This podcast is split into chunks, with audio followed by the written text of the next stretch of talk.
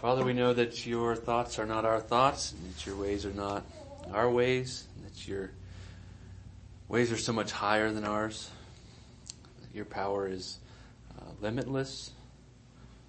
And from, from the creation of the world to, to the ultimate consummation of, of all things, uh, we know that your sovereign hand of providence is, is the one that governs all things. So we gladly uh, this morning confess that our minds aren't able to lay hold of your uh, infinitude. Help us then, we pray, as we uh, weak and, and, weary sinners, uh, to to rest in the confidence that that the foolishness of God is wiser than men, and the weakness of yourself is stronger than than men.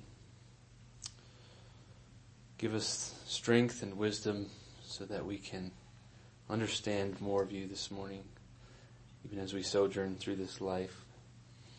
Give us uh, the patience that we need to endure suffering and humility to submit to our earthly authorities. Uh, we, we pray that you would work in us to uh, bear, bear witness to who you are through our lives here on this earth, for your glory and for our joy in you. So we pray that you would accomplish these, these requests by your Holy Spirit through the preaching of the word and, and the following sacrament this morning. Uh, for your name's sake, in Jesus Christ's name we pray. Amen. Let's stand and read God's word together.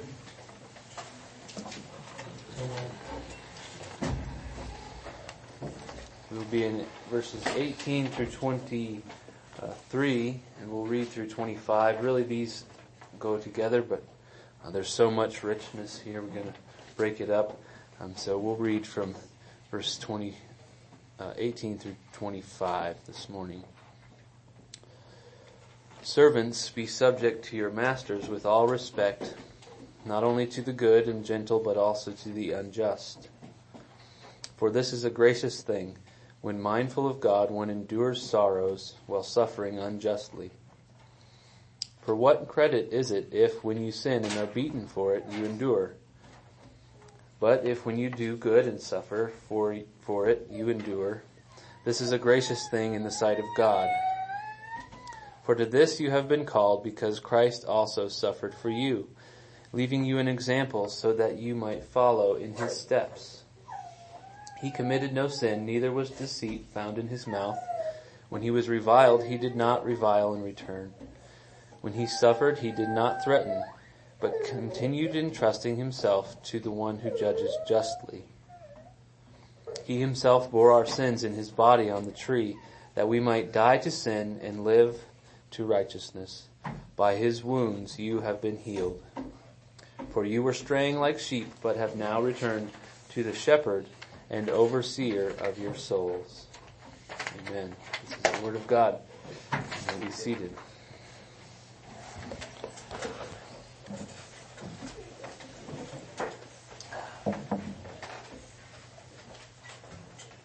I'm quite aware that, that preaching sermons on suffering and subjection aren't the best way to win a popularity contest. Um, but here we are again, a second week on the same topic, and really the whole book of First Peter in some ways revolves around those topics. And I think that's one of the great benefits of preaching sequentially through books of the Bible is I wouldn't choose to preach on this topic twice in a row.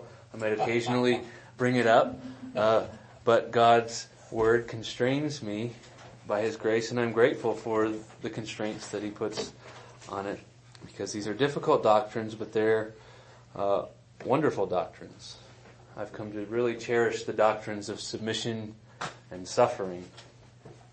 I think the reason I've come to cherish them is maybe more than any other doctrines. The, these type of doctrines are where the rubber meets the road. This is where Christianity and life sort of intersect.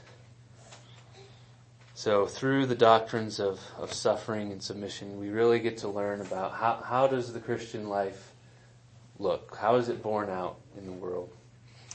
Um, so the first thing people naturally think of when they hear the word subjection or suffering is weakness. Uh, but more, more and more as God has worked on me and through His Word, exposure to His Word, I've come to see subjection and, and suffering as power more than weakness, and glory more than weakness. Because I think it's, it's as we make that shift in understanding that we really begin to have joy in, in our suffering. When we truly begin to obey that command, one of my favorite commands from uh, chapter 1 verse 13, to set our hope fully on the grace that is to be brought to us at the revelation of Jesus Christ. Because our suffering really points out to us that that's where our hope is. That ultimate hope when Jesus comes back. That's our hope and that is our ultimate glory. Peter has uh, painstakingly proclaimed through this book that our future glory is really, it's an untold glory that we don't even know how good it will be. But he's pointing out now that our present glory is the glory of joining with Christ in his crucifixion. So Peter here continues his topic, uh, this this discussion on this topic in verse 18.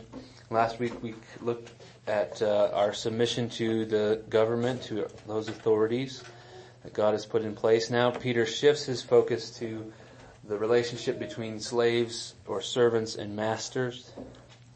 He gives us another command. Then he proceeds from the command to kind of answer, I think, some potential questions that his audience might have. Um, so we'll begin again with the command in verse 18. He says, Servants, be subject to your masters with all respect, not only to the good and gentle, but also to the unjust. So the word that Peter here uses for servants isn't the normal word. You know, we read last week, be, be servants of God, and I pointed out it's better to be translated slaves of God because it's the Greek word doulos, which really usually means slaves. here he uses the word oikotes, which you can hear the word oikia, which means house. And so we get our word economy from that word. It's kind of the idea of stewardship. So these are kind of the, the household servants he seems to be addressing here, the domestic servants or slaves. Um, but here what he tells them is to be subject to their masters in all respect. So once again, as I pointed out last week about our relationship to the government, this respect is not based on uh, personal agreement with the actions or the policies of the particular master. Subjection to a crooked master, really the word he uses there at the end is where it says unjust, it, it means crooked. So subjection to a crooked master, that's a difficult task, that's a difficult calling. And the injunction that they do so with all respect is even more difficult because I think respect speaks to the, the heart attitude of the issue. It, it's not hard to kind of put on a face of respect when the, the crooked master's in the room, but what, what about when he walks out of the room? Do we have that genuine heart of respect? You know, are we going to start slacking as soon as he walks out or talking behind his back about how crooked he is? So the power to, to maintain that difficult attitude is not really in the power of uh, positive thinking, like pretend that the unjust master is actually a good master. Uh, rather, it's in knowing that we serve the Lord. No matter how crooked or how bad our earthly masters are, we serve the Lord. This, this truth has sustained me many times through difficult or even just plain old mundane uh, work experiences. Um, obviously not perfectly, but God has allowed me to make strides in an area that's difficult for me there. But when you look at just our basic work experiences, um, the, these these words from Colossians have kind of run through my heads during different times, whether work has been hard to maintain a respectful attitude or hard to continue working hard. Uh, Paul says in Colossians again, slaves obey in everything those who are your earthly masters, not by way of eye service as people pleasers, but with sincerity of heart, fearing the Lord. Whatever you do, work heartily as for the Lord and not for men, knowing that from the Lord you will receive the inheritance as your reward. You are serving the Lord Christ. So the, these words are such a help to me because it's, it's not hard to maintain kind of a low grade rebellion against our earthly authorities. I mean, if we're honest, it's really easy to point out there, there's so many injustices in the world, and they're real injustices, and we can see them plain as day. But I think if we if we obsess over the injustices, we're going to drive ourselves crazy. So perhaps, um, you know, maybe maybe we think we're worth more than we're getting paid.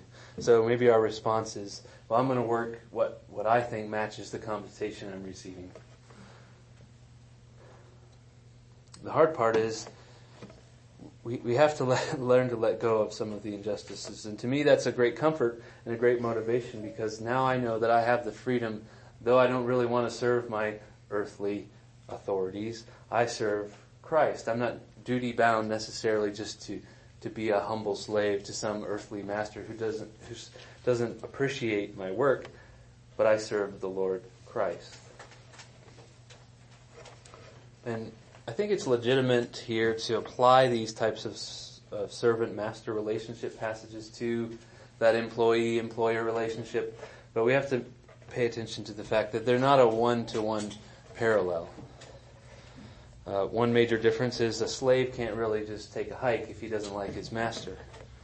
He's pretty much stuck with him. Where an employee, on the other hand, has the right and probably should seek greener pastures if he has an unjust employer. I see this principle kind of borne out in 1 Corinthians chapter 7, verses 20 through 24. Paul tells them each one should remain in the condition in which you were called were you a slave when called? Do not be concerned about it. But if you gain your freedom, avail yourself of the opportunity. For he who is called in the Lord as a slave is a free man of the Lord. Likewise, he who is free when called is a slave of Christ. But you were bought with a price. Do not become slaves of men. So, brothers, in whatever condition each was called, let there, let him remain with God. So I think what he's saying there is basically it doesn't matter if you're a slave or a free man, you're free in Christ. But if you do have the opportunity to not be a slave to men, take that opportunity. Take the, the better, the greener pasture, if you will.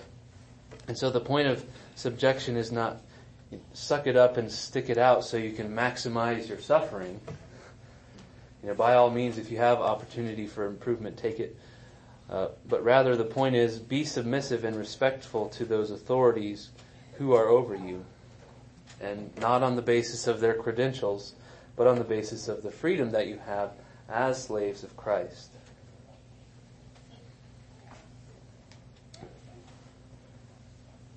Peter's command, again, is to be subject to masters, and now he seems to answer a series of questions. And the first question is why?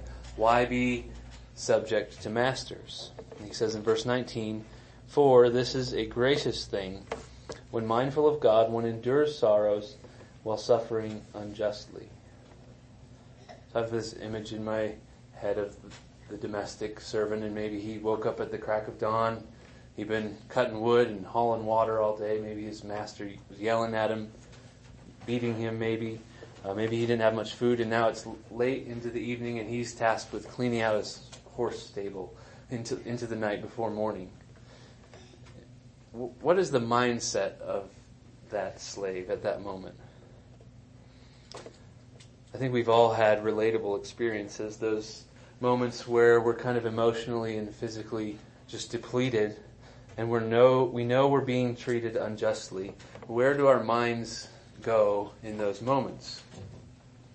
For me, it'd be usually anger, uh, maybe wishing ill, on the person. Maybe cut as many corners as I can without getting in trouble. But Peter says it's a gracious, or uh, maybe a better way to tra- translate that is commendable, or Calvin says thankworthy. It's a gracious thing when, mindful of God, we endure sorrows while suffering unjustly. Which I take to mean we're ever conscious of God we're conscious that His sovereign hand has us where we are right now. We're conscious that we're His children and we're not of this world. Or we're conscious of that eternal inheritance He's going to give to us. and that really the, the pain we experience in this world is but light and momentary affliction. And we are ultimately aware that that description of the good and the gentle master, that is ultimately God. So Peter here is saying it is commendable when we endure sorrows with God, always in our consciousness. Now another question, second question, why? Why again? Why? Who in their right mind sees anything good in suffering? What makes that commendable? That's the question Peter answers next here in verse 20. What makes suffering commendable? For what credit is it if you sin and are beaten for it, you endure? But if when you do good and suffer for it, you endure, this is a gracious thing in the sight of God. I think we've all seen those people, or even in our own hearts, where we retaliate against injustice and maybe we don't care anymore if we're even disciplined for it. We're just going to say, I'm not going to listen to you and I'm not going to obey you anymore. Peter here, he says, what credit is that? If you sin and you get the punishment, you kind of, you, the scales are even there. You're balanced out. You get no credit. But on the other hand, in God's estimation of matters, when we endure punishment while being obedient, that, that to him is noble. That is a praiseworthy posture. So, once again, uh, Clowney has a great quote here. He says, if the Christian responds in kind, good for good, evil for evil, he becomes merely a victim when he is treated unjustly. In burning resentment, he seeks the, and op, an opportunity to repay the evil. But if he bears the evil patiently, he has broken the chain of bondage in which the power of the Lord in the power of the Lord. He shows his confidence in God's justice. He need not avenge himself. He also shows that his service is not really forced, but voluntary. He is willing to serve his master for the Lord's sake. His master cannot enslave him, for he is Christ's slave. He cannot humiliate him, for he has humbled himself in willing subjection. So if this world is all there is, then there's really no freedom in that posture of willing subjection to another person. If, if this world is all there is and there's no God, then it's true, true that it's only dog eat dog. It's survival of the fittest. And the person who has subjection over another is really the one who claims complete dominance, and the one who is weaker is always the one subordinated. But in God's economy, it's, it's reversed. The, the call to submit in humility ultimately ends up being a display of His power and His glory. And that's why we can talk in these sort of paradoxical terms, uh, like freedom of submission. So Peter's response to this question, why enduring sorrows is commendable, is uh, that it's a gracious thing in God's sight, in God's economy of things. Now we can ask why again, why is that, why does God think that? So the third question, why does God think that suffering is commendable? He says in verse 21, for the, to this you have been called because Christ also suffered for you, leaving you an example so that you might follow in his steps.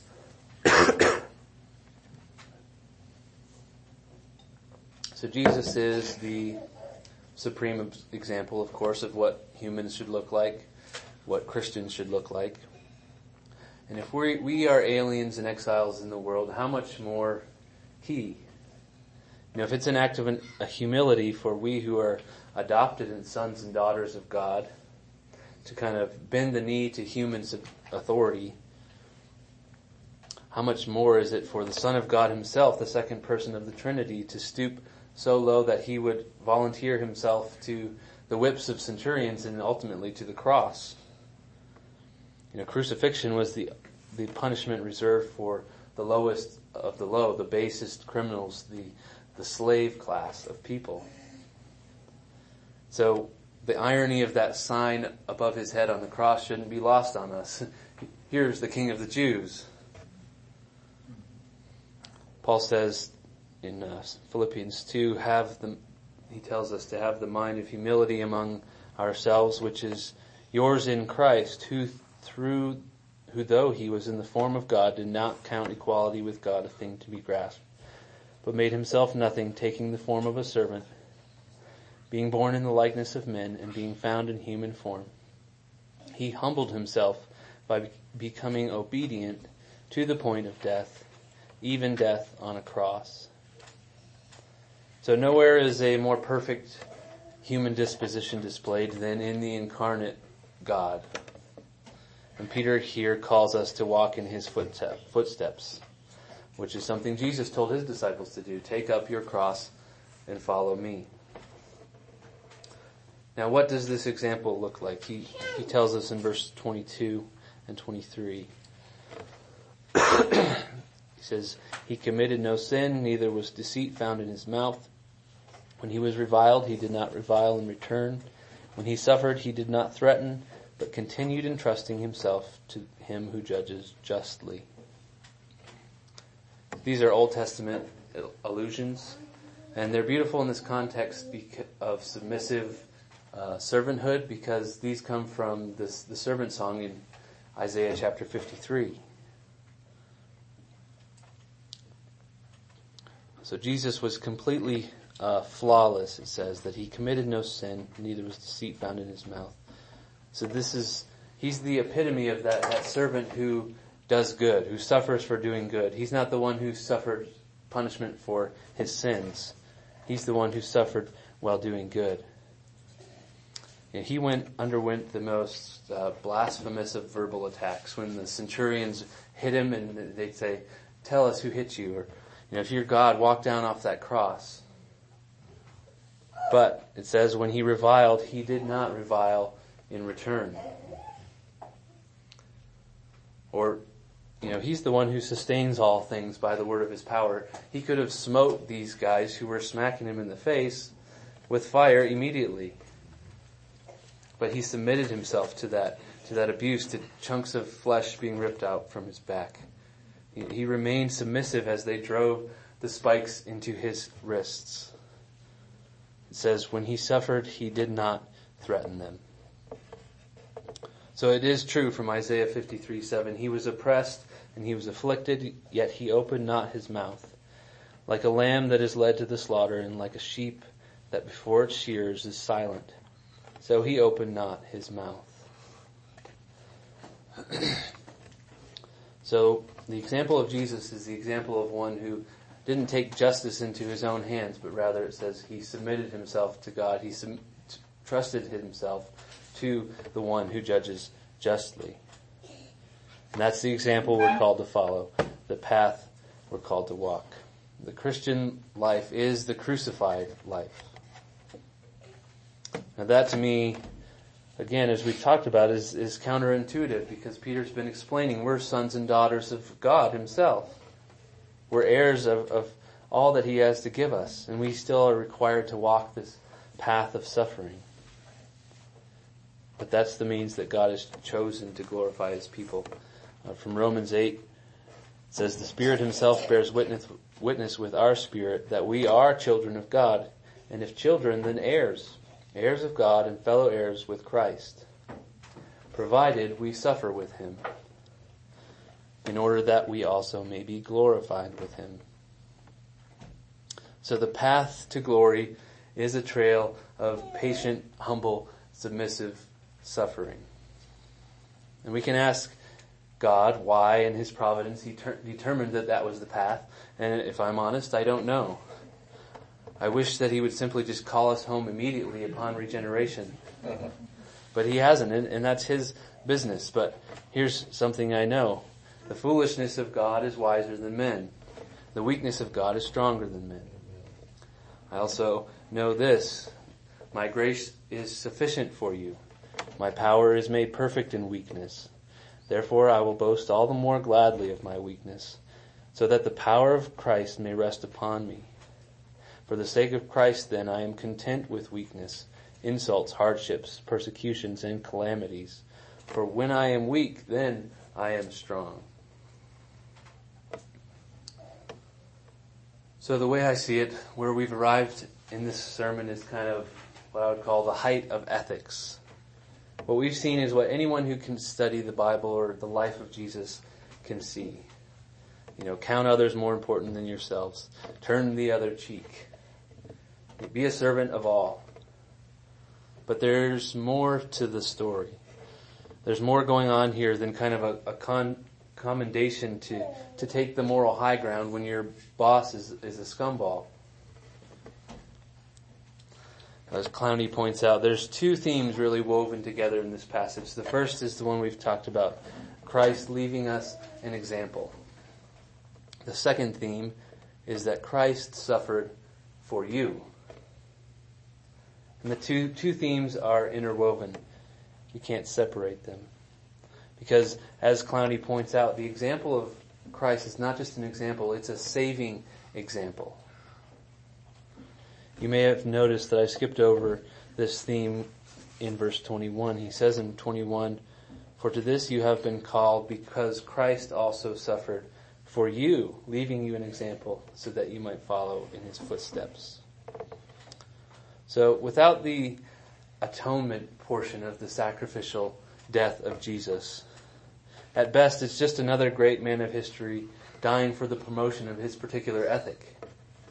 You know, Mother Teresa was self-sacrificial. Socrates died for, for what he believed in.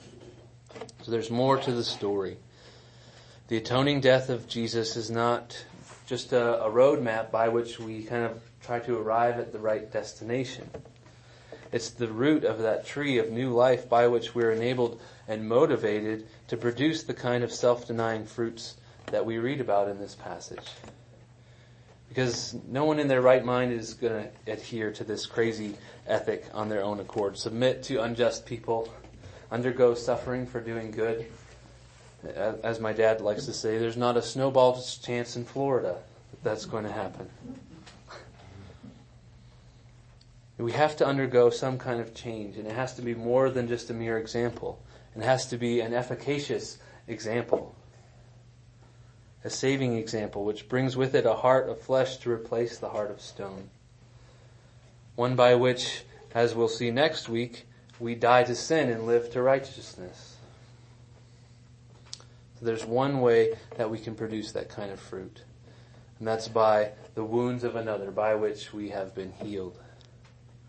The example of Jesus is a saving example. I'm going to close with a portion of Isaiah 53.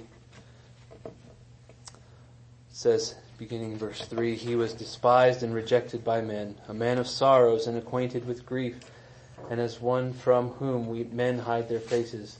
He was despised and esteemed not. Surely he has borne our griefs and carried our sorrows. Yet we esteemed him stricken and smitten by God and afflicted. But he was wounded for our transgressions. He was crushed for our iniquities.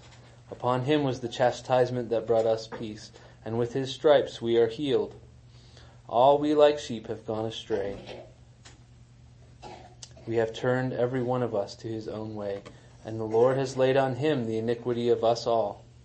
He was oppressed and he was afflicted, Yet he opened not his mouth, like a lamb that is led to the slaughter, and like a sheep that before its shearers is silent.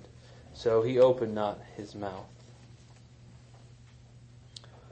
So my prayer for us this morning is that we who have been redeemed by his humble sacrifice would find the freedom to submit and to serve and to suffer in service of our loving master, to do so by his grace and for his glory. Amen.